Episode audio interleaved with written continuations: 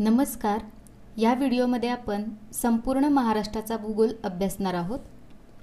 महाराष्ट्राचे स्थान. महाराष्ट्र हे भारताच्या पश्चिमेस असलेले एक घटक राज्य आहे. महाराष्ट्राची पूर्व पश्चिम लांबी जास्तीत जास्त आठशे किलोमीटर तर दक्षिणोत्तर लांबी सातशे किलोमीटर आहे.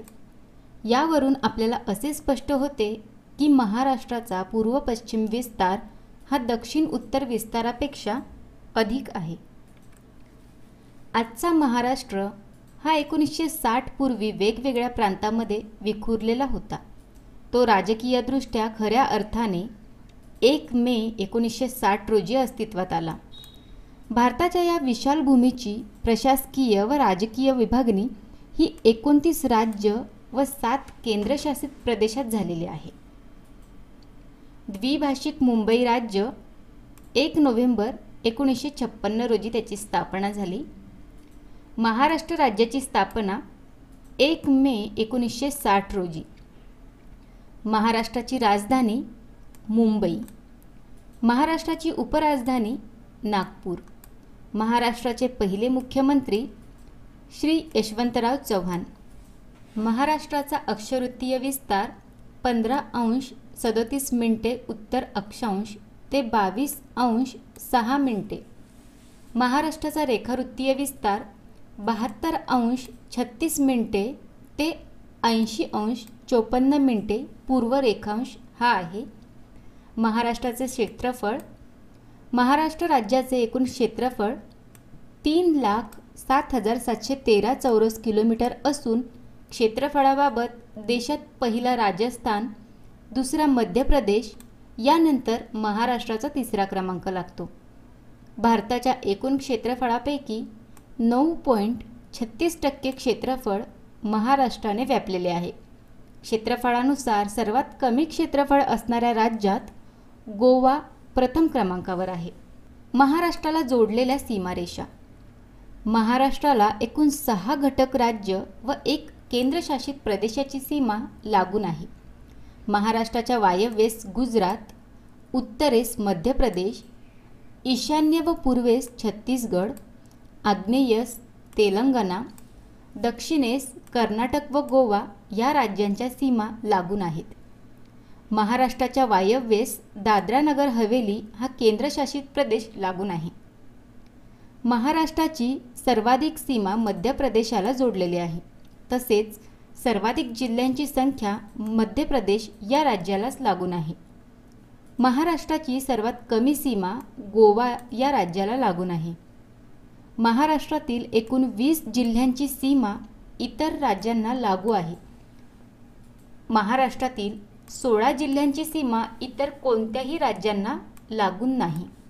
गुजरात राज्याला पालघर नाशिक धुळे आणि नंदुरबार या जिल्ह्यांची सीमा जोडलेली आहे. मध्य प्रदेशाला नंदुरबार धुळे जळगाव बुलढाणा अमरावती नागपूर भंडारा गोंदिया या जिल्ह्यांच्या सीमा जोडलेल्या आहेत. छत्तीसगड राज्याला गोंदिया व गडचिरोली तसेच तेलंगणाला गडचिरोली चंद्रपूर यवतमाळ नांदेड कर्नाटकला नांदेड लातूर उस्मानाबाद सोलापूर सांगली कोल्हापूर आणि सिंधुदुर्ग. तर गोवा या राज्याला सिंधुदुर्ग या जिल्ह्याची सीमा जोडलेली आहे. महाराष्ट्र जिल्हा निर्मिती. एक मे एकोणीसशे एक्क्याऐंशी पूर्वी महाराष्ट्रात जिल्ह्यांची एकूण संख्या सव्वीस होती. त्यानंतर महाराष्ट्रात नवीन जिल्हा निर्मिती करण्यात आली. सद्यस्थितीमध्ये महाराष्ट्रात एकूण छत्तीस जिल्हे आहेत. एक मे एकोणीसशे एक्क्याऐंशी रोजी रत्नागिरी जिल्ह्यातून सिंधुदुर्ग हा नवीन जिल्हा निर्माण झाला. एक मे एकोणीसशे एक्क्याऐंशी रोजी औरंगाबाद जिल्ह्यातून जालना हा नवीन जिल्हा निर्माण झाला. पंधरा ऑगस्ट एकोणीसशे ब्याऐंशी रोजी उस्मानाबाद जिल्ह्यातून लातूर हा नवीन जिल्हा निर्माण झाला. सव्वीस ऑगस्ट एकोणीसशे ब्याऐंशी रोजी चंद्रपूर जिल्ह्यातून गडचिरोली हा नवीन जिल्हा निर्माण झाला. एक ऑक्टोबर एकोणीसशे नव्वद रोजी बृहन्मुंबई जिल्ह्यातून मुंबई शहर व मुंबई उपनगर हा नवीन जिल्हा निर्माण झाला. एक जुलै एकोणीसशे अठ्ठ्याण्णव रोजी अकोला जिल्ह्यातून वाशिम हा नवीन जिल्हा निर्माण झाला. एक जुलै एकोणीसशे अठ्ठ्याण्णव रोजी धुळे जिल्ह्यातून नंदुरबार हा नवीन जिल्हा निर्माण झाला. एक मे एकोणीसशे नव्याण्णव रोजी परभणी जिल्ह्यातून हिंगोली हा नवीन जिल्हा निर्माण झाला. एक मे एकोणीसशे नव्याण्णव रोजी भंडारा जिल्ह्यातून गोंदिया हा नवीन जिल्हा निर्माण झाला. एक ऑगस्ट दोन हजार चौदा रोजी ठाणे जिल्ह्यातून पालघर हा नवीन जिल्हा निर्माण झाला. महाराष्ट्र जिल्हा निर्मिती एक मे एकोणीसशे एक्क्याऐंशी रोजी रत्नागिरीमधून सिंधुदुर्ग तर औरंगाबादमधून जालना जिल्हा तयार झाला. पंधरा ऑगस्ट एकोणीसशे ब्याऐंशी रोजी उस्मानाबादमधून लातूर सव्वीस ऑगस्ट एकोणीसशे ब्याऐंशी रोजी चंद्रपूरमधून गडचिरोली एक ऑक्टोबर एकोणीसशे नव्वद रोजी बृहन्मुंबईमधून मुंबई शहर व मुंबई उपनगर एक जुलै एकोणीसशे अठ्ठ्याण्णव रोजी अकोल्यामधून वाशिम तर धुळेमधून नाशिक हा जिल्हा निर्माण नंदुरबार हा जिल्हा निर्माण झाला. एक मे एकोणीसशे नव्याण्णव रोजी परभणीमधून हिंगोली तर भंडारामधून गोंदिया हा जिल्हा निर्माण झाला. तर एक ऑगस्ट दोन हजार चौदा रोजी ठाणे जिल्ह्यातून पालघर हा नवीन जिल्हा निर्माण झाला. प्रशासकीय विभाग. महाराष्ट्र राज्याच्या स्थापनेवेळी चार प्रशासकीय विभाग होते. सद्यस्थितीमध्ये एकूण सहा प्रशासकीय विभाग आहेत. सर्वात जास्त जिल्ह्या असणारा प्रशासकीय विभाग औरंगाबाद. एकूण सहा प्रशासकीय विभागामध्ये कोकण पुणे नाशिक नागपूर अमरावती आणि औरंगाबाद कोकण विभाग.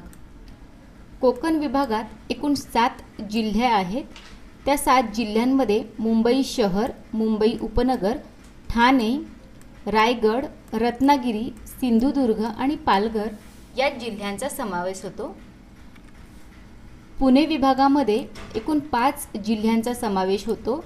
त्यामध्ये पुणे सातारा सांगली सोलापूर आणि कोल्हापूर या जिल्ह्यांचा समावेश होतो. नाशिक विभाग नाशिक विभागामध्ये एकूण पाच जिल्ह्यांचा समावेश होतो. त्यामध्ये आहे नाशिक जळगाव धुळे अहमदनगर नंदुरबार. पुढचा प्रशासकीय विभाग आहे नागपूर. नागपूर विभागामध्ये एकूण सहा जिल्ह्यांचा समावेश होतो.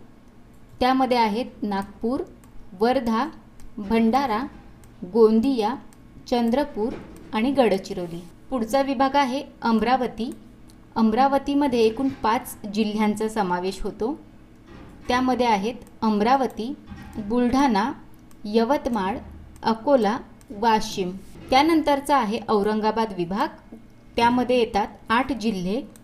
औरंगाबाद परभणी जालना बीड उस्मानाबाद नांदेड लातूर आणि हिंगोली. या आठ जिल्ह्यांचा समावेश औरंगाबाद विभागामध्ये होतो. प्रादेशिक विभाग. महाराष्ट्राचे एकूण पाच प्रादेशिक विभाग आहेत. त्यामध्ये येतात कोकण पश्चिम महाराष्ट्र खानदेश किंवा उत्तर महाराष्ट्र विदर्भ मराठवाडा किंवा औरंगाबाद. कोकणामध्ये समाविष्ट असलेले जिल्हे मुंबई शहर मुंबई उपनगर ठाणे पालघर रत्नागिरी सिंधुदुर्ग. पश्चिम महाराष्ट्रामध्ये पुणे सातारा सांगली कोल्हापूर सोलापूर नाशिक आणि अहमदनगर या जिल्ह्यांचा समावेश होतो. खानदेश किंवा उत्तर महाराष्ट्रामध्ये धुळे नंदुरबार आणि जळगाव या तीन जिल्ह्यांचा समावेश होतो. विदर्भामध्ये अमरावती बुलढाणा अकोला वाशिम यवतमाळ नागपूर वर्धा भंडारा गोंदिया गडचिरोली आणि चंद्रपूर अशा एकूण अकरा जिल्ह्यांचा समावेश होतो. मराठवाडा किंवा औरंगाबाद या प्रादेशिक विभागामध्ये औरंगाबाद जालना बीड उस्मानाबाद परभणी हिंगोली लातूर आणि नांदेड अशा एकूण आठ जिल्ह्यांचा समावेश होतो. महाराष्ट्राचा प्राकृतिक भूगोल. महाराष्ट्राच्या प्राकृतिक रचनेचे तीन विभाग आहेत. पहिला म्हणजेच कोकण किनारपट्टी दुसरा सह्याद्री पर्वत किंवा पश्चिम घाट आणि तिसरा महाराष्ट्र पठार किंवा त्यालाच दख्खन पठार देखील म्हणतात. पहिला आहे कोकण किनारपट्टी. महाराष्ट्र अरबी समुद्र व सह्याद्री पर्वत यांच्या दरम्यान दक्षिणोत्तर लांब पट्ट्याला कोकण म्हणतात. सह्याद्री पर्वत व अरबी समुद्र या दरम्यानचा चिंचोळा प्रदेश म्हणजेच कोकण किनारपट्टी. कोकण किनारपट्टीचा महाराष्ट्रातला विस्तार हा उत्तरेकडे उल्हास नदी खोऱ्यापासून दक्षिणेकडे रेड्डी बंदरापर्यंत आहे. कोकण किनारपट्टी दक्षिणेकडे अरुंद झालेली आढळते तर उत्तरेकडे उल्हास नदी खोऱ्यात तिची रुंदी सर्वाधिक आढळते. कोकण किनारपट्टीची रचना मैदानी प्रदेशाप्रमाणे नसून नद्या व डोंगर रांगांनी पिंजून काढलेला प्रदेश अशी आहे. सह्याद्रीत उगम पावणाऱ्या असंख्य नद्या या भागातून पूर्वेकडून पश्चिमेकडे वाहत जातात. तर याच नद्यांच्या दरम्यान सह्याद्रीच्या पश्चिमेकडे गेलेल्या उपरांगा देखील समुद्रापर्यंत विस्तारलेल्या आहेत.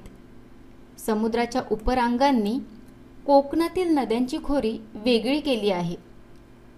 कोकण किनारपट्टीवर समुद्राला येऊन मिळणाऱ्या असंख्य नद्यांमुळे तेथील किनारपट्टी सलग न राहता खंडित झालेली आहे. त्यामुळेच कोकण किनारपट्टी ही रिया प्रकारची आहे. कोकणच्या उत्तरेकडील भूभाग बेसॉल्ट या खडकापासून बनलेला आहे. तर दक्षिण भागामध्ये अति पावसामुळे जांभा प्रकारचा खडक आढळतो. खलाटी समुद्र किनाऱ्यालगतचा सखल भाग उंची सत्तर मीटरपर्यंत असते त्याला खलाटी म्हणतात. वलाटी खलाटीच्या पूर्वेकडील डोंगराळ भाग जो पश्चिम घाटाला लागून आहे त्यालाच वलाटी असे म्हणतात. खाडी भरतीच्या वेळी समुद्राचे पाणी नदीच्या पात्रात जिथपर्यंत आत जाते तो भाग खाडी म्हणून ओळखला जातो. कोकणातल्या खाड्या डहाणू दातिवरे वसई ठाणे मनोरी मालाड माहीम पनवेल धरमतर रोहा राजापुरी बानकोट कोळशी दाभोळ जयगड भाट्टे पूर्णगड जैतापूर विजयदुर्ग देवगड आचरा कालावली कर्ली तेरेखोल या सर्व कोकणातल्या खाड्या आहेत. सागरी किल्ले वसईचा किल्ला जंजिरा सुवर्णदुर्ग विजयदुर्ग आणि सिंधुदुर्ग किल्ला. कोकणातल्या नद्या उत्तर कोकणातल्या नद्या दमनगंगा वारोळी सूर्या वैतरणा तानसा भातसा काळू उल्हास. मध्य कोकणातल्या नद्या पाताळगंगा अंबा कुंडलिका काळ गंधार भोगावती घोड सावित्री भारजा जोग जगबुडी वशिष्ठी शास्त्री बाव. दक्षिण कोकणातल्या नद्या काजळी मुचकुंदी काजवी शुक वाघोठण देवगड आचरा गड कर्ली तेरेखोल सह्याद्री पर्वत किंवा पश्चिम घाट. दख्खनच्या पठाराचा पश्चिमेकडला न खचलेला भाग म्हणजेच सह्याद्री. सह्याद्रीची निर्मिती प्रस्तरभंगामुळे झाली. सह्याद्री पश्चिमेकडून अत्यंत उंच व सरळ भिंतीसारखा दिसतो. पठाराकडून मात्र अत्यंत मंद उताराचा दिसतो. सह्याद्री हा प्रमुख जलविभाजक आहे. सह्याद्रीमुळे नद्यांची विभागणी अरबू समुद्राला मिळणाऱ्या व बंगालच्या उपसागराला मिळणाऱ्या नद्या अशी झाली आहे. याच सह्याद्री पर्वताला पश्चिम घाट या नावाने देखील ओळखले जाते. सह्याद्री पर्वत हा प्राचीन असून या पर्वताची बऱ्याच ठिकाणी झीज झाल्याने कमी अधिक उंचीची ठिकाणे तयार झालेली आहेत. उदाहरणार्थ शिखरे घाट डोंगर सपा उंचीवरील सपाट प्रदेश. सह्याद्रीतील महाराष्ट्रातलं सर्वोच्च शिखर ते म्हणजेच कळसुबाई त्याची उंची आहे सोळाशे शेहेचाळीस मीटर. सह्याद्रीच्या तीन प्रमुख डोंगर रांगा आहेत.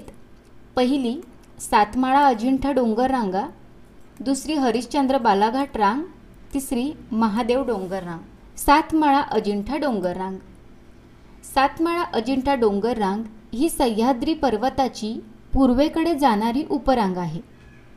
सह्याद्रीमधील नाशिक जिल्ह्यातील शिखरापासून पूर्वेकडे यवतमाळ जिल्ह्यापर्यंत तिचा विस्तार आहे. नाशिक जिल्ह्यात या रांगेलाच सातमाळची डोंगररांग म्हणून तर पुढे औरंगाबाद जिल्ह्यात अजिंठ्याची डोंगररांग म्हणून ओळखलं जातं. नाशिक जिल्ह्यात सातमाळा डोंगर रांगेवर सप्तशृंगी देवीचं मंदिर आहे. तर औरंगाबाद जिल्ह्यातील अजिंठा डोंगर रांगेवर जगातलं सुप्रसिद्ध अजिंठा लेणी व वेरूळ लेणी आहेत. या डोंगर रांगेने उत्तरेकडील तापी या पश्चिम वाहिनी व दक्षिणेकडील गोदावरी या पूर्व वाहिनी नद्यांची खोरी वेगळी केलेली आहेत. दुसरी आहे हरिश्चंद्र बालाघाट रांग. सह्याद्री पर्वतातील कळसुबाईपासून ही डोंगररांग सुरू होऊन पूर्वेकडे उस्मानाबाद लातूर जिल्ह्यापर्यंत ही डोंगररांग पसरलेली आहे. या डोंगररांगेने उत्तरेकडील पूर्ववाहिनी गोदावरी नदी व दक्षिणेकडील पूर्ववाहिनी भीमा नदी या दोन नद्यांची खोरी वेगळी केलेली आहेत हरिश्चंद्र रांगा प्रामुख्याने अहमदनगर जिल्ह्यात पसरल्या आहेत. अहमदनगर जिल्ह्यात या डोंगररांगेला हरिश्चंद्रगड असे म्हणतात तर बीड जिल्ह्यात ही डोंगररांग बालाघाट या नावाने ओळखली जाते. पुढची आहे तिसरी महादेव डोंगररांग सह्याद्रीमधील महाबळेश्वरपासून आग्नेयेकडे निघणारी शंभू महादेव डोंगररांग महाराष्ट्रातील सातारा व सांगली जिल्ह्यातून पुढे कर्नाटकात प्रवेश करते. या डोंगर रांगेने उत्तरेकडे असणारी पूर्ववाहिनी भीमा व दक्षिणेकडे असणारी पूर्ववाहिनी कृष्णा या दोन नद्यांची खोरी वेगवेगळी केलेली आहेत. या डोंगर रांगेवर वसलेल्या शिखर शिंगणापूर येथे असलेल्या शंभू महादेवाच्या पवित्र स्थानामुळे या डोंगर रांगेस शंभू महादेव डोंगर रांग असे म्हणतात. या डोंगर रांगांमध्ये वाईजवळील पाचगणी व महाबळेश्वर ही प्रसिद्ध पठार आहेत. पुढची आहे सातपुडा रांग. महाराष्ट्राच्या उत्तरेकडील नंदुरबार जिल्ह्यात सातपुडा पर्वतरांग पूर्व पश्चिम विभागलेल्या आहेत. सातपुडा पर्वतरांगातील टेकड्यांना नंदुरबार जिल्ह्यात तोरणमाळ टेकड्या तर अमरावतीमध्ये गाविलगड टेकड्या म्हणतात. या रांगेमुळे नर्मदा व तापी या नद्यांची खोरी विभागली गेलेली आहे. सातपुडा पर्वत रांगेमधील सर्वात उंचीचे शिखर म्हणजेच अस्तंबा महाराष्ट्र पठार किंवा त्यालाच दख्खन पठार असे देखील म्हणतात. भारताच्या प्राकृतिक विभागापैकी एक असणाऱ्या द्विकल्पीय पठाराचा भाग म्हणजेच दख्खनचे पठार. महाराष्ट्र पठाराचे पश्चिम पठार व पूर्व पठार अशी दोन भागामध्ये विभागणी करता येईल. सह्याद्रीच्या पूर्वेला असलेल्या विस्तीर्ण भूभागाला पठार किंवा देश असे म्हणतात. महाराष्ट्र राज्याच्या एकूण क्षेत्रफळापैकी नव्वद टक्के क्षेत्र महाराष्ट्र पठाराने व्यापले आहे. महाराष्ट्र पठाराची निर्मिती प्रामुख्याने बेसाल्ट या डेक्कन ट्रेप संरचनेतील अग्निस खडकापासून झालेले आहे. महाराष्ट्र पठाराच्या उत्तरेला सातपुडा रांग पूर्व पश्चिमेस पसरलेले आहे.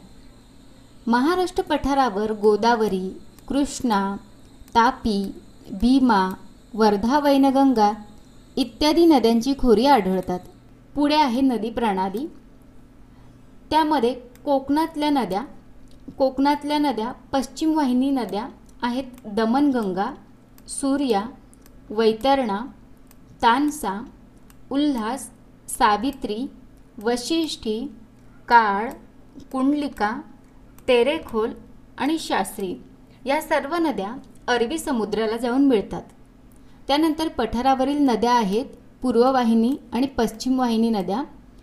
पूर्ववाहिनी नद्या ज्या आहेत त्या म्हणजेच गोदावरी भीमा कृष्णा या तिन्ही नद्या बंगालच्या उपसागराला जाऊन मिळतात. तर पश्चिम वाहिनी नद्यांमध्ये नर्मदा आणि तापी या दोन्ही नद्या अरबी समुद्राला जाऊन मिळतात. तर दक्षिणी दक्षिण वाहिनी नद्या आहेत वर्धा आणि वैनगंगा या दोन्ही नद्या गोदावरीला जाऊन मिळतात. महाराष्ट्रामध्ये सह्याद्री पर्वत मुख्य जलविभाजक असून सातमाळा अजिंठा डोंगररांग हरिश्चंद्र बालाघाट डोंगररांग आणि शंभू महादेव डोंगररांगा या दुय्यम जलविभाजक आहेत. कारण सह्याद्री पर्वतातून उगम पावणाऱ्या मुख्य नद्यांना या डोंगर रांगावरून वाहणाऱ्या उपनद्या येऊन मिळतात. महाराष्ट्रात सह्याद्री पर्वत जलविभाजक धरून नद्यांचे दोन विभाग होतात. एक पूर्ववाहिनी नद्या आणि दुसरी पश्चिम वाहिनी नद्या. पूर्ववाहिनी नद्या. ज्या नद्या सह्याद्री पर्वतामध्ये उगम पावतात व पूर्वेकडे तसेच आग्नेयेकडे वाहत जाऊन बंगालच्या उपसागराला मिळतात त्यांना पूर्ववाहिनी नद्या म्हणतात. पूर्ववाहिनी नद्या या दख्खनच्या पठारावरून पूर्वेकडे वाहत जात असल्याने व बंगालच्या उपसागराला मिळत असल्याने या नद्या पश्चिम वाहिनी नद्यांपेक्षा जास्त लांबीच्या आहेत. पूर्ववाहिनी नद्या गोदावरी भीमा आणि कृष्णा पश्चिम वाहिनी नद्या ज्या नद्या सह्याद्री पर्वतात उगम पावून पश्चिमेकडे संपूर्ण ओलांडून कोकण किनारपट्टीवरून वाहत जाणाऱ्या नद्यांना पश्चिम वाहिनी नद्या असे म्हणतात. पश्चिम वाहिनी नद्या अरबी समुद्राला मिळतात. त्यामुळे त्यांना अरबी समुद्राला मिळणाऱ्या नद्या असे देखील म्हणतात. पश्चिम वाहिनी नद्या नर्मदा पूर्णा आणि तापी. पूर्व वाहिनी नदी गोदावरी. गोदावरी नदीचा उगम त्र्यंबकेश्वर येथे झाला आहे. या नदीलाच दक्षिण भारताची गंगा असे देखील म्हणतात. त्र्यंबकेश्वर हे ठिकाण भारतातल्या बारा ज्योतिर्लिंगापैकी एक आहे. गोदावरी नदीच्या प्रवाहाची सर्वसाधारण दिशा पूर्व व आग्नेय दिशेस आहे. गोदावरी नदी महाराष्ट्र व आंध्र प्रदेश या दोनच राज्यातून वाहते. दख्खनच्या पठारावरून वाहणारी नदी महाराष्ट्र व आंध्र प्रदेशातून वाहत जाऊन पूर्वेला बंगालच्या उपसागराला मिळते. गोदावरी व तिच्या उपनद्यांनी दख्खनच्या पठाराची झीज केलेली आहे. गोदावरी खोऱ्याचा पूर्वेकडे जावे तसतसं विस्तार कमी होत गेलेला आहे. गोदावरी नदीच्या काठावरील शहरे नाशिक नांदेड कोपरगाव पैठण गंगाखेड राक्षसभुवन. गोदावरी नदीच्या उपनद्या दारणा प्रवरा मुळा बोर सिंधपना बिंदुसरा कुंडलिका मांजरा मन्याड कडवा शिवना दुधना दक्षिण पूर्णा प्राणहिता आणि इंद्रावती. पुढची पूर्ववाहिनी नदी भीमा. भीमा नदीचा उगम पुणे जिल्ह्यातील आंबेगाव तालुक्यातील भीमाशंकर येथे होतो. देशातील बारा ज्योतिर्लिंगापैकी भीमाशंकर हे एक ज्योतिर्लिंग आहे. भीमा नदी ही कृष्णा नदीची सर्वात मोठी उपनदी आहे. भीमा नदी पश्चिम भारतातील प्रमुख नद्यांपैकी एक आहे. सोलापूर जिल्ह्यातील पंढरपूर येथे तिला चंद्रभागा म्हणतात. भीमा नदी आग्नेयेस वाहून कर्नाटकात रायचूरजवळ कृष्णा नदीला मिळते. भीमा नदीची उपनदी इंद्रायणी या नदीच्या काठावर देहू व आळंदी ही तीर्थक्षेत्र पुणे जिल्ह्यामध्ये आहे. भीमा नदीवर सोलापूर जिल्ह्यामध्ये उजनी धरण बांधण्यात आले आहे. या धरणाच्या जलाशयाला यशवंत सागर या नावाने ओळखले जाते. भीमा नदीच्या काठावरील शहरे राजगुरुनगर पंढरपूर भीमा नदीच्या उपनद्या भामा इंद्रायणी पवना मुळा मुठा करहा बोर नीरा मान वेळ कुकडी मीना घोड पुष्पावती सीना भोगावती. पुढची पूर्ववाहिनी नदी आहे कृष्णा. महाराष्ट्र पठारावरून वाहणाऱ्या गोदावरीच्या खालोखाल महत्त्वाची नदी म्हणजेच कृष्णा नदी. कृष्णा नदीचा उगम महाबळेश्वर जिल्हा सातारा येथे होतो. कृष्णा नदी पूर्वेकडे वाहत जाऊन बंगालच्या उपसागराला मिळते. कृष्णा नदी महाराष्ट्र कर्नाटक व आंध्र प्रदेश या तीन राज्यातून वाहते. कृष्णा नदी महाराष्ट्रातील सातारा सांगली कोल्हापूर या जिल्ह्यातून वाहते. कृष्णा नदीच्या काठावरील शहरे वाई कराड औदुंबर सांगली नरसोबाची वाडी मिरज इत्यादी. कृष्णा नदीच्या उपनद्या. कोयना वेन्ना वारणा पंचगंगा दूधगंगा वेदगंगा येरळा नंदला अग्रणी. पुढची आहे पश्चिम वाहिनी नदी नर्मदा नदी. नर्मदा नदीचा उगम मध्य प्रदेशमधील सातपुडा पर्वतरांगेतील अमरकंटक या ठिकाणी होतो. नर्मदा नदी नंदुरबार जिल्ह्याच्या अति उत्तरेकडून वाहते. नर्मदा नदी सातपुडा पर्वतरांगेतील अक्रानी टेकड्यांमुळे तापी नदीपासून वेगळी झाली आहे. नर्मदा नदी भडोज गुजरात येथे अरबी समुद्राला मिळते. तिची महाराष्ट्रातील उपनदी आहे तवा. नर्मदा नदीवर धुवांधर धबधबा आहे. नर्मदा नदीच्या उपनद्या देवगंगा देवनड उदाई त्यानंतर पुढची पूर पश्चिम वाहिनी नदी आहे. पूर्णा पूर्णा नदी ही तापी नदीची मुख्य उपनदी आहे. पूर्णा नदीचा उगम गाविलगडाच्या डोंगरावर होतो. पूर्णा व तापी नदी या जळगाव जिल्ह्यातील श्री क्षेत्र चांगदेव येथे संगम पावतात. पूर्णा व तापी नदीचा संयुक्त प्रवाह धुळे नंदुरबार व जळगाव जिल्ह्यातून वाहतो. पूर्णा नदीच्या उपनद्या आहेत मोरणा नळगंगा मन पेढी. त्यानंतर पुढची पश्चिम वाहिनी नदी आहे तापी नदी. तापी नदीचा उगम मध्य प्रदेशामधील सातपुडा पर्वतरांगेतील मुलताई बैतूल या ठिकाणी होतो. तापी नदी उत्तरेस सातपुडा पर्वतरांगा व दक्षिणेस सातमाळा डोंगर यांच्यामधून पूर्वेकडून पश्चिमेस वाहते. तापी नदी मध्य प्रदेश महाराष्ट्र व गोवा या तीन राज्यातून वाहते व ती पुढे सुरत गुजरात येथे अरबी समुद्राला मिळते. तापी नदीने उत्तर महाराष्ट्राचा बराचसा भाग व्यापलेला आहे. तापी नदीच्या खोऱ्यामध्ये महाराष्ट्रातील अमरावती अकोला वाशिम बुलढाणा जळगाव धुळे नंदुरबार इत्यादी जिल्हे येतात. मध्य प्रदेशातील बुऱ्हाणपूर खिंडीमधून महाराष्ट्रातील जळगाव जिल्ह्यातील रावेर शहराजवळ तापी नदी पुन्हा महाराष्ट्रात प्रवेश करते. तापी नदीच्या उपनद्या वाघूर गिरणा अंजनी उत्तर पूर्णा पांझरा बुराई अमरावती नागन गोमाई अरुणावती मोर गुळी अनेर काटेपूर्णा मोरणा बुरी वाकी. कोकणातील नद्या. उत्तरेस दमनगंगा नदी व दक्षिणेला तेरेखोल नदीपर्यंत सातशे वीस किलोमीटर लांबीचा किनारा आहे. नद्यांच्या किनाऱ्यालगतच्या प्रदेशात दलदल असून प्रवाहात भरतीचे पाणी शिरते. या नद्यांची लांबी एकोणपन्नास ते एकशे पंचावन्न किलोमीटर दरम्यान आहे. कोकणातील नद्यांचे खाडी हे एक महत्त्वाचं वैशिष्ट्य आहे. कोकणातील नद्यांचे भाग दक्षिण कोकण त्यामध्ये आहे तिलारी कळना तेरेखोल कर्ली देवगड शुक काजवी काजळी मुचकुंदी आचरा वाघोठण या नद्यांचा समावेश होतो.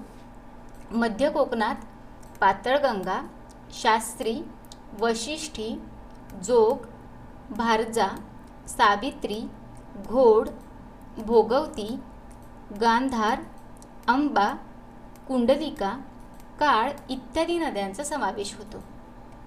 उत्तर कोकणामध्ये उल्हास तानसा वैतरणा वरोळी दमनगंगा सूर्या बांद्री भातसई काळू मुरबाडी या नद्यांचा समावेश हवामान. एखाद्या विशिष्ट प्रदेशातील वातावरणाचे तापमान आर्द्रता वाऱ्याचा वेग हवेचा दाब या संदर्भातली स्थिती म्हणजेच हवामान.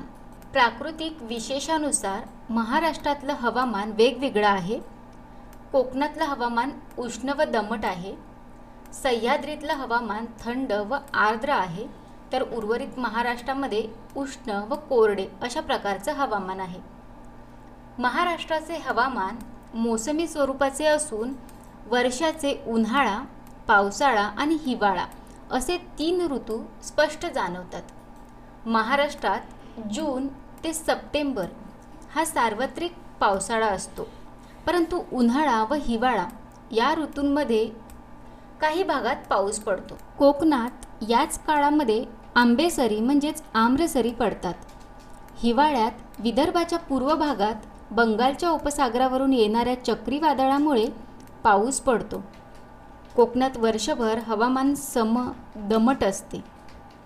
पठारावर ते विषम व पावसाळ्याखेरीज अन्य ऋतूमध्ये ते कोरडे असते. कोकणामध्ये उष्ण दमट व सम हवामान अशी हवामानाची स्थिती असते. महाराष्ट्र पठारावर उष्ण कोरडे व विषम हवामान तर सह्याद्री पश्चिम घाटामध्ये आर्द्र व थंड हवामान असते. महाराष्ट्राच्या हवामानाचे विभाग. महाराष्ट्राच्या हवामानाचे स्वरूपाचे तीन गटामध्ये वर्गीकरण करता येते. पहिला आहे उष्ण दमट व सम हवामान विभाग. कोकण किनारपट्टीला अरबी समुद्र अगदी जवळ असल्याने तेथील हवेत वर्षभर बाष्प असते व समुद्रामुळे हवा जास्त उष्णही होत नाही आणि जास्त थंड देखील होत नाही. म्हणूनच वर्षभर हवामान सम असते. म्हणजेच तापमान कक्षेत फार फरक नसतो. म्हणून या हवामानाला उष्ण सम व दमट हवामान असे म्हणतात. दुसरं आहे उष्ण कोरडे व विषम हवामान विभाग. महाराष्ट्राच्या पठारी प्रदेशात उन्हाळ्यात तापमान हे जास्त असते तर हिवाळ्यात तापमान हे कमी असते. म्हणजेच उन्हाळ्यातील व हिवाळ्यातील तापमानात फार तफावत असते व हा प्रदेश समुद्र सानिध्यापासून दूर असल्यामुळे हवेत बाष्पाचे प्रमाण म्हणजेच पावसाळा ऋतू वगळता ते जास्त नसते.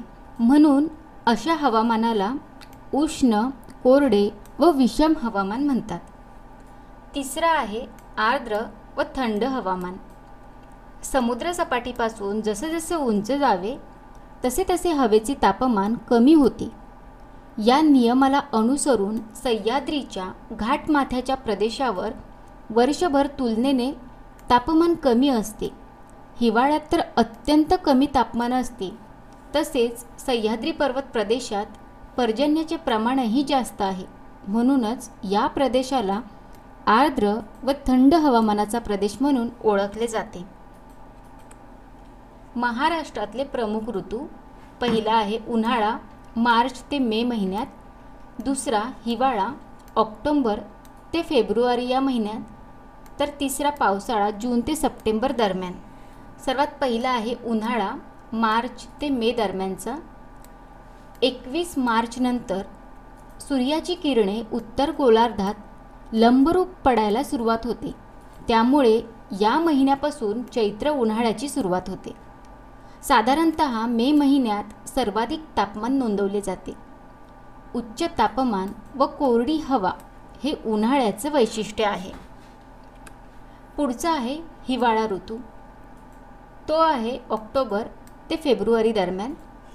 तेवीस सप्टेंबरनंतर दक्षिण गोलार्धातील लंबरूप किरणे पडायला सुरुवात होते व त्याचा परिणाम उत्तर गोलार्धात दिवसाची कालावधी कमी होतो. महाराष्ट्रात हिवाळा ऑक्टोबर ते फेब्रुवारी या कालावधीत असतो. हवा थंड असते व कोरडी असते. पुढचा आहे पावसाळा ऋतू जून ते सप्टेंबर दरम्यान. महाराष्ट्रात सर्वाधिक पाऊस नैऋत्य वाऱ्यापासून मिळतो. महाराष्ट्रात सर्वात जास्त पाऊस पंच्याऐंशी टक्के नैऋत्य मान्सूनमुळे भेटतो. सप्टेंबरमध्ये मान्सूनचे निर्गमन व्हायला सुरुवात होते व ऑक्टोबरपर्यंत सर्व भागातून मान्सूनचे निर्गमन झालेले असते. ऑक्टोबरला संक्रमणीय काळ असे म्हणतात.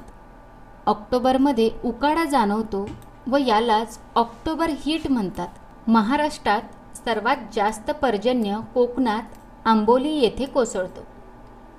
सह्याद्रीवर पाऊस पडल्यानंतर वारे पूर्वेकडे वाहू लागतात. त्याचे बाष्पधारण शक्ती वाढते. त्यामुळेच पश्चिम पठारावर पाऊस झपाट्याने कमी होतो व त्या क्षेत्रात पर्जन्य छायेचा प्रदेश निर्माण होतो. या प्रदेशाला अवर्षणग्रस्त प्रदेश म्हणतात. महाराष्ट्रातील पर्जन्याची विविधता. कोकण किनारपट्टी.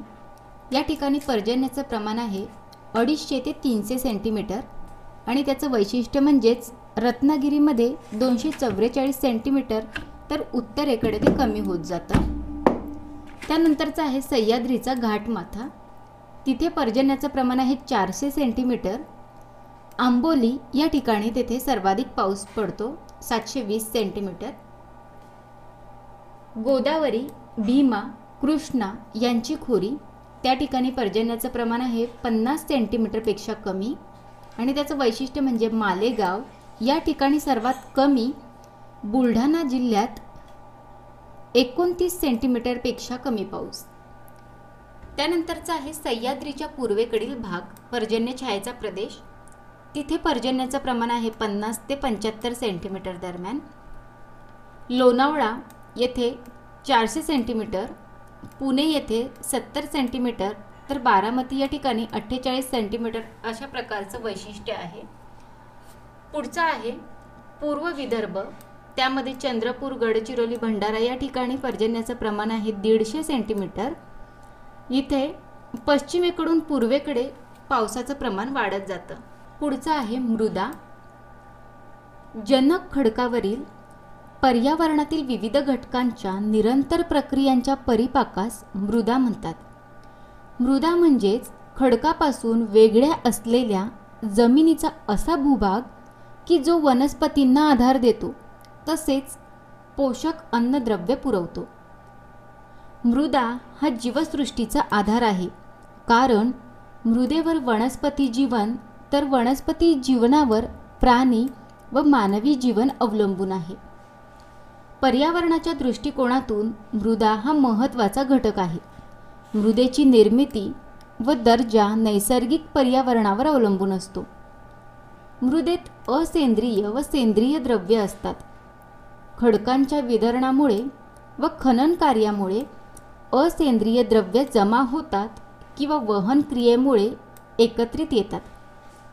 मृदेतील मूलद्रव्य असेंद्रिय द्रव्य त्यामध्ये येते सिलिका ऑक्सिजन ॲल्युमिनियम लोह तसेच नायट्रोजन पोटॅशियम कॅल्शियम फॉस्फरस गंधक. सेंद्रिय द्रव्यामध्ये अपूर्णावस्थेत कुजलेले पदार्थ म्हणजेच ह्युमस तसेच या व्यतिरिक्त पोटॅशियम कॅल्शियम फॉस्फरस गंधक तांबे ही मूलद्रव्य मृदेत असतात. मृदांचे प्रकार प्रदेशातील खडकांचा प्रकार हवामान मृदा या निर्मितीस लागणारा काळ यावरून मृदांचे अनेक प्रकार आपल्याला बघायला मिळतात. पहिली आहे त्याच्यातली काळी मृदा. तिलाच रेगूर किंवा रेगूड मृदा देखील म्हणतात. तसेच या मृदेला कापसाची काळी मृदा देखील म्हणतात. बेसळ खडकाचा अपक्षय होऊन या मृदेची निर्मिती झालेली आहे. मृदेतील टिटॅनिफेरस मॅग्नेटाईट या घटक द्रव्यामुळे तिला काळा रंग प्राप्त होतो. या मृदेमध्ये चुनखडी पोटॅश लोह कॅल्शियम मॅग्नेशिया या घटक द्रव्यांचे प्रमाण जास्त असते तर नायट्रोजन फॉस्फरस आणि सेंद्रिय द्रव्यांचे प्रमाण कमी असते. या मृदेलाच रेगूर मृदा म्हणतात ही अत्यंत सुपीक मृदा आहे. यामध्ये पाणी धरून ठेवण्याची क्षमता जास्त असते. सह्याद्री पर्वताच्या पूर्वेकडील भाग हा काळ्या मृदेचा आहे. तसेच विदर्भातील पूर्वेकडला भाग सोडला तर महाराष्ट्रामध्ये काळी मृदा बघायला मिळते. महाराष्ट्रात उत्तम प्रकारची काळी मृदा गोदावरी कृष्णा भीमा तापी या नद्यांच्या खोऱ्यात बघायला मिळते. महाराष्ट्रात ही मृदा प्रामुख्याने अमरावती अकोला बुलढाणा वाशिम परभणी हिंगोली उस्मानाबाद अहमदनगर धुळे जळगाव या जिल्ह्यामध्ये आढळते. महाराष्ट्रात काळ्या मृदेमध्ये कापूस ऊस फळे गहू ज्वारी तंबाखू कडधान्य ही पिके घेतली जातात. मैदानावरील मध्यम काळी मृदा या मृदेचे क्षेत्र मध्य तसेच पश्चिम महाराष्ट्रामध्ये आहे. दरीमधील खोल काळी मृदा या प्रकारची मृदा नदीच्या खोऱ्यामध्ये आढळते. ही मृदा पिकांसाठी पोषक असते. तसेच ही मृदा पिके घेण्यासाठी अतिशय पोषक आहे. या मृदेमध्ये रब्बी व खरीप अशा दोन्ही हंगामातील पिकांची लागवड केली जाते. पश्चिम महाराष्ट्रात जलसिंचनाच्या सोयी असलेल्या ठिकाणी ऊस हे पीक घेतले जाते. तसेच विदर्भामध्ये कापूस हे महत्त्वाचं नगदी पीक आहे. खानदेशात तापी नदीच्या खोऱ्यात कापूस या पिकाबरोबर केळीच्या बागा व इतर पिके देखील घेतली जातात. पुढची आहे जांभी मृदा. दोन हजार मिलीमीटरपेक्षा जास्त पर्जन्य व निश्चित कोरडा कालखंड असलेल्या प्रदेशामध्ये जांभी मृदा आढळते. सतत पाणी जिरपण्याने खडकातील क्षार व सिलिकाचे कण वाहून नेले जातात.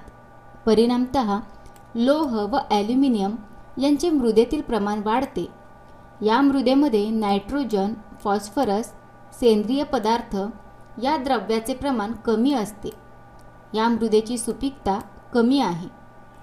महाराष्ट्रात रायगड रत्नागिरी सिंधुदुर्ग कोल्हापूर सातारा जिल्ह्यात सह्याद्रीच्या घाटमाथ्यावर गडचिरोली पूर्व भागात या प्रकारची मृदा आढळते. या मृदेमध्ये तांदूळ हे पीक घेतलं जातं. डोंगर उतारावर फलोत्पादन केलं जातं. जांभी मृदा फळबागांसाठी अतिशय पोषक मृदा आहे. या मृदेमध्ये लोह व ॲल्युमिनियमचे प्रमाण जास्त असल्यामुळे या मृदेला जांभा रंग प्राप्त होतो. गाळाची मृदा सततच्या संचयनामुळे नदी खोऱ्याच्या सखल भागात विशेषत पूर मैदानात ही मृदा आढळते.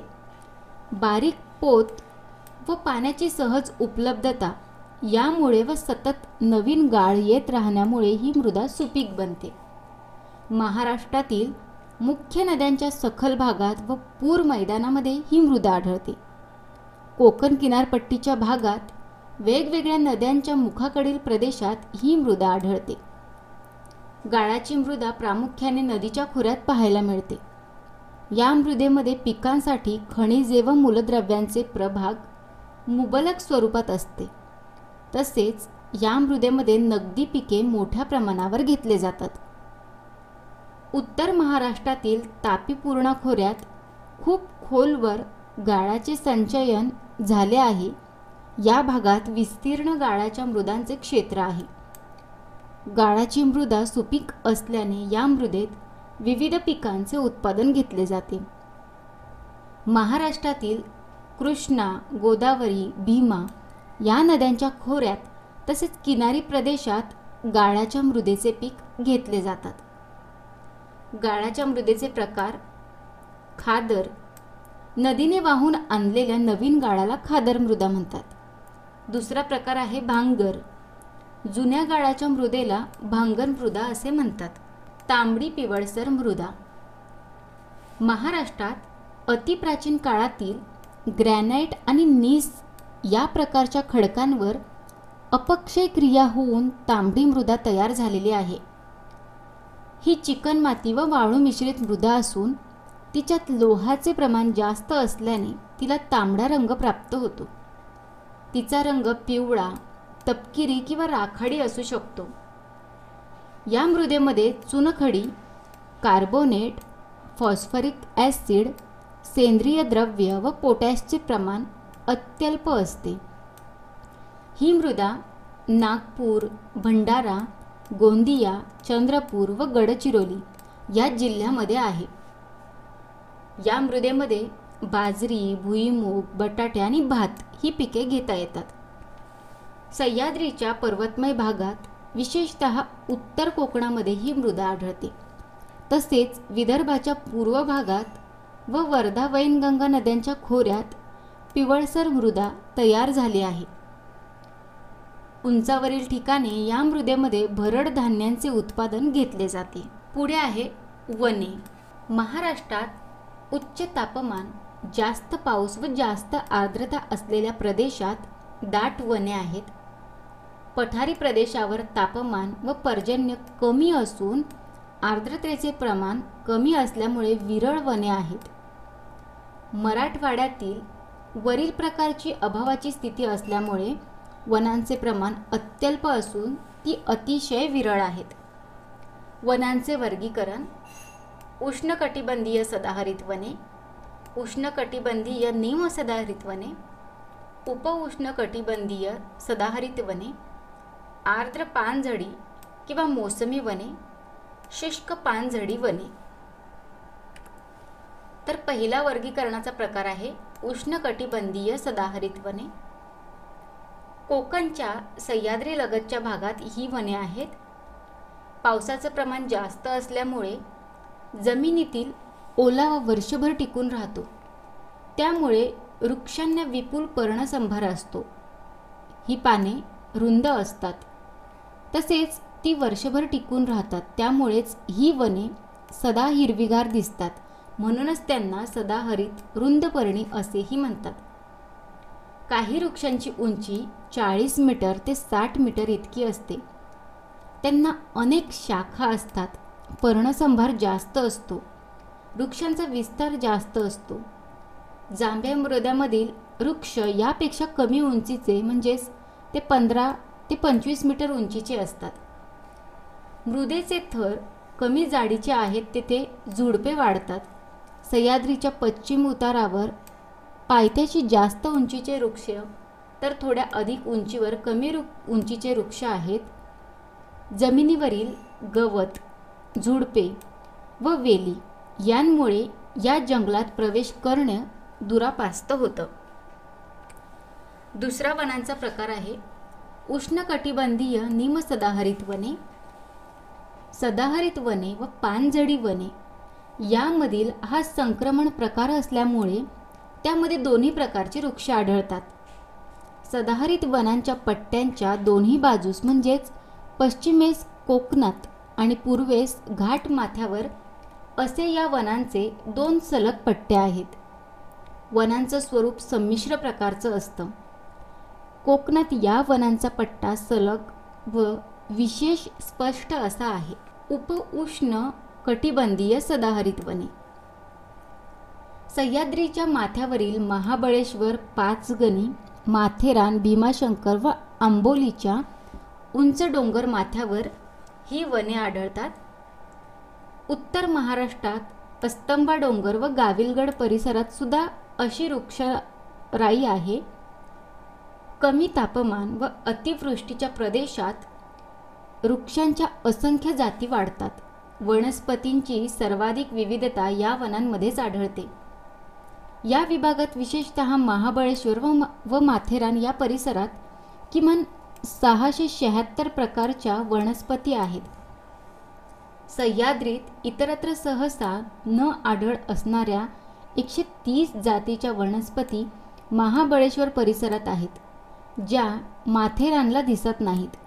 या उलट माथेरानला आढळणाऱ्या सुमारे एकशे चाळीस जातींच्या वनस्पती महाबळेश्वरला आढळत नाहीत. आर्द्र पानझडी किंवा मोसमी वने. प्राणहिता नदीकाठच्या अहेरी शहराजवळील अल्लापल्लीच्या जंगलावरून या वनांना अल्लापल्ली वने असे म्हणतात. याशिवाय सातपुडा रंगातील मेळघाट विभाग उत्तर कोकणातील डोंगराळ भाग सह्याद्रीच्या पूर्वेकडील शाखांचे सह्याद्रीलगतचे भाग तसेच मवाळ भागालगतचा पूर्वेकडला पट्टा या विभागात आर्द्र पानझडी वने आहेत. पावसाचे प्रमाण मध्यम असल्यामुळे जमिनीत निर्माण होणारा ओलावा वर्षभर टिकून राहत नाही. त्यामुळे पानांवाटे बाष्प उत्सर्जन होऊन वनस्पतीमधील पाणी बाहेर जाऊ नये यासाठी वनस्पतींची पाने कोरड्या ऋतूत गळून पडतात. कोरड्या ऋतूत या वनातील वृक्ष पानगळतीमुळे निष्पर्ण होतात. वृक्षांचे लाकूड मऊ असल्यामुळे टिंबर म्हणून तसेच लाकूड सामानासाठी अतिशय उपयुक्त असते. शुष्क पानझडी वने. महाराष्ट्राच्या एकूण वनक्षेत्राच्या सुमारे बासष्ट टक्के क्षेत्रावर या प्रकारची वने आहेत. उत्तर महाराष्ट्रातील सातपुडा श्रेणीतील डोंगर रांगा पश्चिम विदर्भातील डोंगर रांगा अजिंठा डोंगर सह्याद्रीचा पूर्वभिमुख उतार इत्यादी प्रदेशात शुष्क पानझडी वने आहेत. ही वने विरळ स्वरूपाची आहेत. त्यातील काही प्रदेशाचे वर्गीकरण वनक्षेत्र म्हणून झाले असले तरी तेथे वने आहेतच असं नाही. पावसाच्या कमतरतेमुळे जेथे सदाहरित किंवा आर्द्र पानझडी वृक्ष वाढू शकत नाही तेथे शुष्क पानझडी वृक्ष वाढतात. शुष्क पानझडी वनातील वृक्ष मध्यम ते कमी उंचीचे असून फक्त पावसाळ्यात ते हिरवेगार दिसतात. कोरड्या ऋतूत पानगळीमुळे ते निष्पर्ण होतात. या वनांचे सलग पट्टे नसून ती विरळ वृक्षराईच्या स्वरूपात आहे. प्राणी जीवन. राष्ट्रीय उद्यान. राष्ट्रीय उद्यान म्हणजे संरक्षण अधिनियम एकोणीसशे पंच्याहत्तरच्या कलम पस्तीस कलम अडोतीस किंवा कलम सहासष्ट तीननुसार घोषित केलेले संरक्षित क्षेत्र महाराष्ट्रातील राष्ट्रीय उद्याने संजय गांधी राष्ट्रीय उद्यान बोरिवलीमध्ये चांदोली राष्ट्रीय उद्यान सांगली जिल्ह्यात गुगामल नॅशनल पार्क अमरावती जिल्ह्यामध्ये पेंच नॅशनल पार्क नागपूरमध्ये नवेगाव बांध नॅशनल पार्क गोंदियामध्ये तर ताडोबा नॅशनल पार्क चंद्रपूर या जिल्ह्यामध्ये आहे. महाराष्ट्रातील व्याघ्र प्रकल्प. मेळघाट व्याघ्र प्रकल्प हा अमरावती जिल्ह्यामध्ये आहे आणि तो राज्यातला पहिला व्याघ्र प्रकल्प आहे. पुढचा आहे पेंच व्याघ्र प्रकल्प नागपूरमध्ये. ताडोबा अंधारी व्याघ्र प्रकल्प चंद्रपूरमध्ये. सह्याद्री व्याघ्र प्रकल्प सातारा सांगलीत. नागझिरा व्याघ्र प्रकल्प भंडारामध्ये तर बोर व्याघ्र प्रकल्प वर्धा या जिल्ह्यात आहे. महाराष्ट्रातील अभयारण्य कर्नाळा पक्षी अभयारण्य राज्यातलं पहिलं पक्षी अभयारण्य आहे रायगडमध्ये. मालवण सागरीय उद्यान राज्यातलं एकमेव सागरी उद्यान नवीन नाव त्याचं आहे शिवछत्रपती सागरीय उद्यान. राधानगरी अभयारण्य कोल्हापूरमध्ये ते गव्यांसाठी प्रसिद्ध आहे. सागरेश्वर अभयारण्य सांगलीमध्ये हरणांसाठी प्रसिद्ध आहे. कोयना अभयारण्य सातारामध्ये वाघांसाठी प्रसिद्ध आहे. माळढोक पक्षी अभयारण्य सोलापूर अहमदनगर तसेच महाराष्ट्रातलं सर्वात मोठं अभयारण्य आहे नान्नज अभयारण्य. देऊळगाव रेहपुरी अभयारण्य अहमदनगरमध्ये आहे. राज्यातलं सर्वात लहान अभयारण्य आहे ते. नायगाव अभयारण्य बीड जिल्ह्यात देशातलं पहिलं मयूर अभयारण्य नांदूर महादेव पक्षी अभयारण्य पक्ष्यांसाठी प्रसिद्ध आहे. त्यालाच भारताचे भरतपूर म्हणून देखील ओळखलं जातं. पुढचं आहे टिपेश्वर अभयारण्य यवतमाळ या ठिकाणी हरणांसाठी प्रसिद्ध. खनिज संपत्ती. खनिज म्हणजे भूकवचातील पदार्थ. खडक हे मूलत खनिजांचं मिश्रण असतं. राज्यात पूर्व विदर्भ कोकण आणि दक्षिण महाराष्ट्र हे खनिज संपन्न प्रदेश आहेत. महाराष्ट्राची खनिज संपत्ती ही प्रामुख्याने बेसाल्ट खडकाच्या बाह्य क्षेत्रात स्फटिकयुक्त व रूपांतरित खडकात पाहायला मिळते. महाराष्ट्रातले प्रमुख खनिजे आहेत मॅग्नीज लोह खनिज बॉक्साईट क्रोमाईट चुनखडी डोलोमाईट कायनाईट व सिलिमनाईट मॅग्नीज महाराष्ट्रात प्रामुख्याने मॅग्नीजचे साठे अग्निजन्य खडकातील गोंडाईट मालेच्या धारवाड खडकात खडकात आढळते.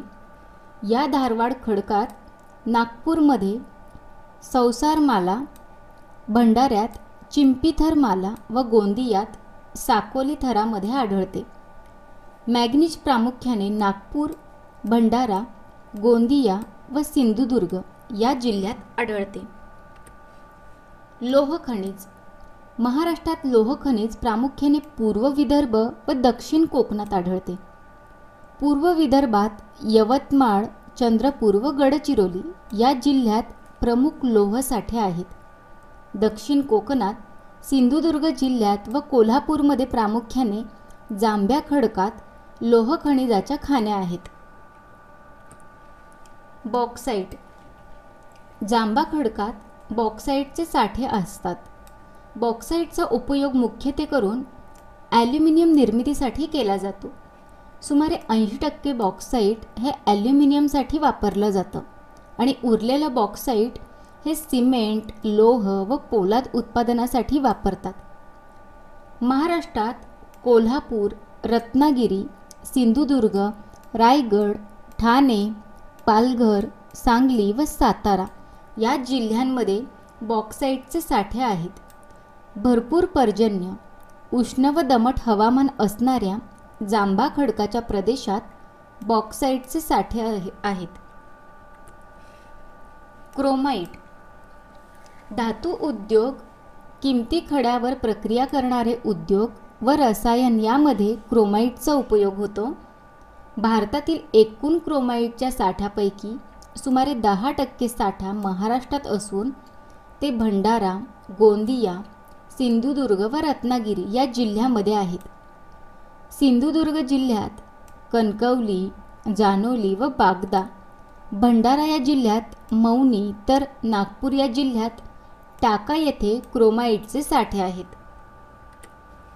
चुनखडी चुन्याचा मूलभूत पदार्थ चुनखडक आहे. बांधकामात जोडण्यासाठी लागणारा चुना हा चुनखडक भाजून तयार केला जातो. भरपूर प्रमाणात विखुरलेल्या मातीत चुनखडीच्या रूपात असलेल्या कंकरापासून चुना उपलब्ध होतो. टेव्हरटीन किंवा काल्फ टुफा सागरातील शंख शिंपले अर्वाचीन काळातील पोवळ्यांचा चुनखडक भट्टीत भाजून चुना तयार करतात. अंतरट्रॉपी थरामधील चुनखडक तसेच कंकर हे नागपूर नांदेड धुळे नंदुरबार पुणे नगर सांगली सिंधुदुर्ग रत्नागिरी व सातारा या जिल्ह्यामध्ये आढळतात. चंद्रपूर बारीक कणांचा आणि करड्या रंगाचा चुनखडक चंद्रपूर जिल्ह्यात वरोडा तालुक्यात आलेवाही रेल्वे स्टेशनजवळ पुरुकेपार कोंडारा कामागोहन मारधा आणि नीलजाईजवळ चुनखडी सापडते. डोलोमाईट डोलोमाईटच्या एकूण उत्पादनापैकी नव्वद टक्के उत्पादन लोहपोलद निर्मितीसाठी वापरलं जातं व उरलेले खत कारखान्यात वापरतात. विंध्ययन युगातील चुनखडीच्या खडकाबरोबर डोलोमाईट व डोलोमाईटयुक्त चुनखडीचे साठे प्रामुख्याने यवतमाळ चंद्रपूर व गडचिरोली या जिल्ह्यामध्ये आहेत. याशिवाय रत्नागिरी व नागपूर जिल्ह्यात डोलोमाईट आढळते. कायनाईट व सिलिमनाईट हिऱ्यांना पैलू पाडण्याच्या उद्योगात त्याचप्रमाणे काच सामान रसायन उद्योग सिमेंट उद्योग व विजेची उपकरणे निर्मिती उद्योगात कायनाईटचा उपयोग होतो. महाराष्ट्रात भंडारा गोंदिया या जिल्ह्यात कायनाईटचे साठे आहेत. भंडारा जिल्ह्यातील साकोली तालुक्यात दहेगाव पिंपळगाव मोगरा मिरगाव आणि भंडारा तालुक्यात गारकाभोंगा येथे कायनाईट व सिलिमनाईटचे साठे आहेत. महाराष्ट्रातील प्रमुख उद्योग महाराष्ट्र राज्य हे भारतातील औद्योगिकदृष्ट्या प्रगत राज्य आहे. महाराष्ट्रातील भौगोलिक परिस्थिती कच्च्या मालाची उपलब्धता अनुकूल हवामान मजूर पाणीपुरवठा वाहतूक दळणवळण ऊर्जेची उपलब्धता उपलब्ध होणारं भांडवल वित्तीय संस्था व महामंडळे राज्याचे औद्योगिक धोरण इत्यादी घटकामुळे महाराष्ट्र राज्यात उद्योगाची भरभराट होऊन राज्याची औद्योगिक प्रगती झाली. महाराष्ट्रात पहिल्यांदा उद्योगधंद्यांना प्रोत्साहन देण्यासाठी सामूहिक प्रोत्साहन योजना एकोणीसशे चौसष्टला सुरू केली. त्याचा उद्देश होता उद्योगांचं विकेंद्रीकरण मागास भागाचा विकास करणे. त्याचं वर्गीकरण चार गटामध्ये केलेलं आहे. पहिला गट म्हणजे ए गट त्याच्यामध्ये विकसित तसेच दुसरा बी गट त्याच्यामध्ये विकसनशील. तिसऱ्यामध्ये आहे सी मद सी गटामध्ये मध्यम विकसनशील आणि डी गटामध्ये मागास. महाराष्ट्रातील औद्योगिक विकास संस्था एम आय डी सी त्याची स्थापना झालेली आहे एक ऑगस्ट एकोणीसशे बासष्ट रोजी. त्याचं वैशिष्ट्य म्हणजेच राज्यातील अविकसित भागाचा विकास घडवून आणणे. दुसरी आहे महाराष्ट्र लघु उद्योग विकास महामंडळ त्याची स्थापना एकोणीस ऑक्टोबर एकोणीसशे बासष्ट रोजी. आणि त्याचं वैशिष्ट्य म्हणजेच लघु उद्योगांना कच्चा माल पुरवठा व उत्पादक मालाची विक्री पाहणे. तिसरी संस्था आहे महाराष्ट्र राज्य वित्तीय महामंडळ. त्याची स्थापना एक एप्रिल एकोणीसशे बासष्ट रोजी. आणि त्याचं वैशिष्ट्य म्हणजेच आजारी उद्योगांचे पुनर्वसन आणि लघु उद्योगांना दीर्घकालीन कर्ज पुरवठा. तर चौथी आहे महाराष्ट्र राज्य औद्योगिक गुंतवणूक महामंडळ. त्याची स्थापना झालेली आहे एकतीस मार्च एकोणीसशे सहासष्ट रोजी.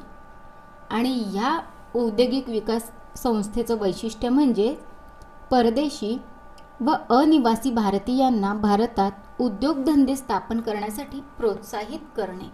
महाराष्ट्रातील जलसिंचन पिकासाठी आवश्यक असलेल्या पाण्याची गरज जेव्हा कृत्रिमरित्या पूर्ण केली जाते त्याला जलसिंचन म्हणतात. महाराष्ट्रामध्ये विहिरीपासून जलसिंचनाचे क्षेत्र अधिक आहे. ते आपल्यांना पुढच्या आकडेवारीवरून लक्षात येतं.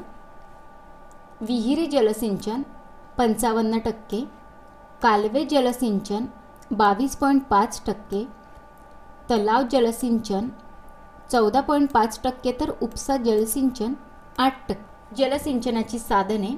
पहिलं आहे विहीर जलसिंचन. हा जलसिंचन प्रकार व्यक्तिगत स्वरूपाचा साधन असून विहिरीद्वारे महाराष्ट्रातील जास्तीत जास्त क्षेत्र जलसिंचन होत असतं. कोकणामध्ये अत्यल्प क्षेत्र विहीर जलसिंचनाखाली आहे. अहमदनगर जिल्ह्यामध्ये सर्वाधिक विहिरी आहेत. महाराष्ट्रातल्या एकूण जलसिंचनापैकी विहीर जलसिंचनाचा हिस्सा पंचावन्न टक्के इतका आहे. प्रमुख जिल्हे आहेत यात अहमदनगर नाशिक पुणे. दुसरा प्रकार आहे कालवा जलसिंचन.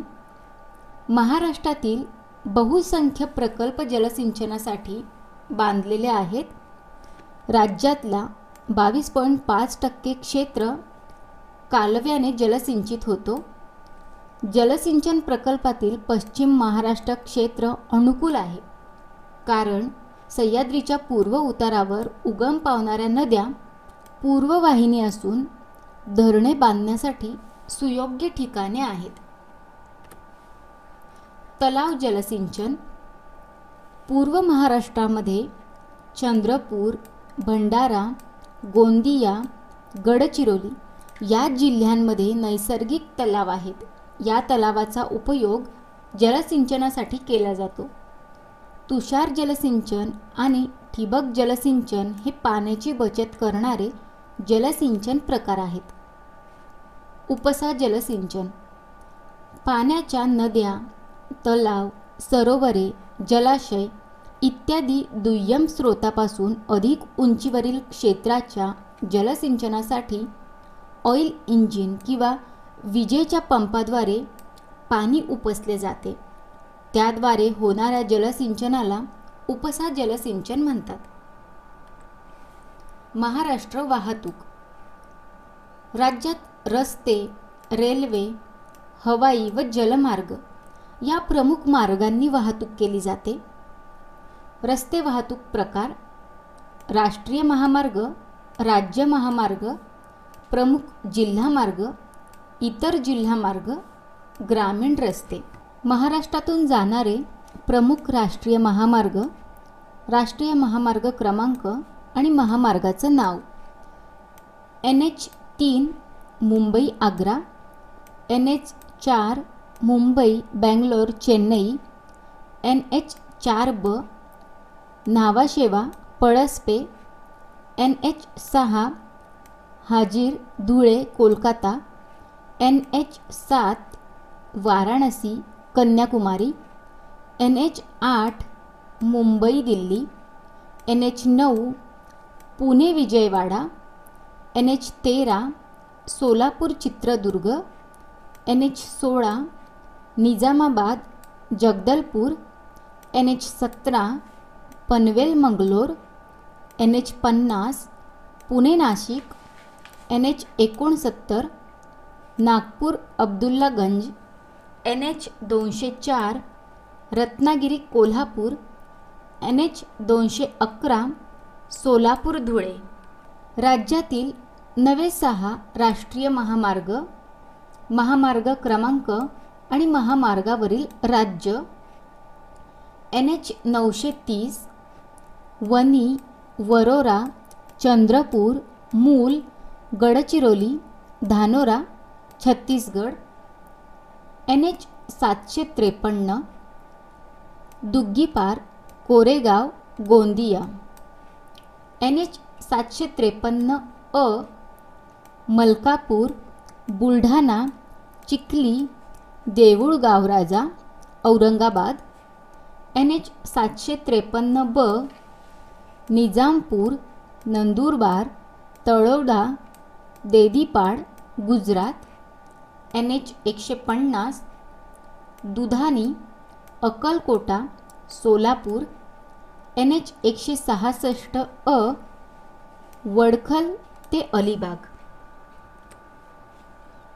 राज्यातील महामार्गांचा लांबीनुसार क्रम आहे एन एच सहा एन एच तीन एन एच चार एन एच नऊ. न्हावाशेवा कळंबोली पळसपे एन एच चार ब. हा राज्यातील सर्वात कमी लांबीचा महामार्ग असून त्याचा वापर न्हावाशेवा येथील जवाहरलाल नेहरू पोर्ट ट्रस्ट या बंदरावर जाण्यासाठी केला जातो. सध्या धुळे कोलकाता हा राज्यातला सर्वाधिक लांबीचा महामार्ग आहे. रेल्वे वाहतूक. दूरच्या वाहतुकीसाठी रेल्वे हा जलद व स्वस्त पर्याय आहे. अवजड वस्तूच्या वाहतुकीसाठी रेल्वे हा उत्तम पर्याय आहे. राज्यातील प्रमुख लोहमार्ग पुढीलप्रमाणे लोहमार्ग व लोहमार्गावरील प्रमुख शहरे. मुंबई दिल्ली मध्य रेल्वे लोहमार्गावरील प्रमुख शहरे आहेत. ठाणे नाशिक मनमाड भुसावळ मार्गे मध्य प्रदेश दिल्ली. मुंबई दिल्ली पश्चिम रेल्वे डहाणू सुरत बडोदा अहमदाबाद मार्गे राजस्थान दिल्ली. मुंबई कोलकाता मध्य रेल्वे भुसावळ अकोला वर्धा नागपूर जबलपूर मार्गे कोलकाता. मुंबई चेन्नई मध्य रेल्वे मुंबई दौंड सोलापूर मार्गे चेन्नई दिल्ली चेन्नई चंद्रपूर वर्धा नागपूर मार्गे आंध्र प्रदेशातून चेन्नईला. मुंबई सिकंदराबाद पुणे सोलापूर मार्गे. देशातील सतरा रेल्वे विभागापैकी राज्यात असलेले रेल्वे विभाग आहेत दोन मध्य रेल्वे छत्रपती शिवाजी टर्मिनस पश्चिम रेल्वे चर्चगेट मुंबई हे त्यांचे मुख्यालय आहेत. मुंबईतून धावणाऱ्या महत्त्वाच्या रेल्वे महाराष्ट्र एक्सप्रेस कोल्हापूर ते गोंदिया हरिप्रिया एक्सप्रेस कोल्हापूर ते तिरुपती सिद्धेश्वर एक्सप्रेस सोलापूर ते मुंबई सिंहगड एक्सप्रेस पुणे ते मुंबई तुतारी म्हणजेच राज्यराणी एक्सप्रेस दादर ते सावंतवाडी महालक्ष्मी एक्सप्रेस कोल्हापूर ते मुंबई सह्याद्री एक्सप्रेस कोल्हापूर ते मुंबई डेक्कन एक्सप्रेस पुणे ते मुंबई हजरत निजामुद्दीन एक्सप्रेस गोवा ते दिल्ली हवाई मार्ग. राज्यात मुंबई येथे सहारा हा आंतरराष्ट्रीय विमानतळ आहे.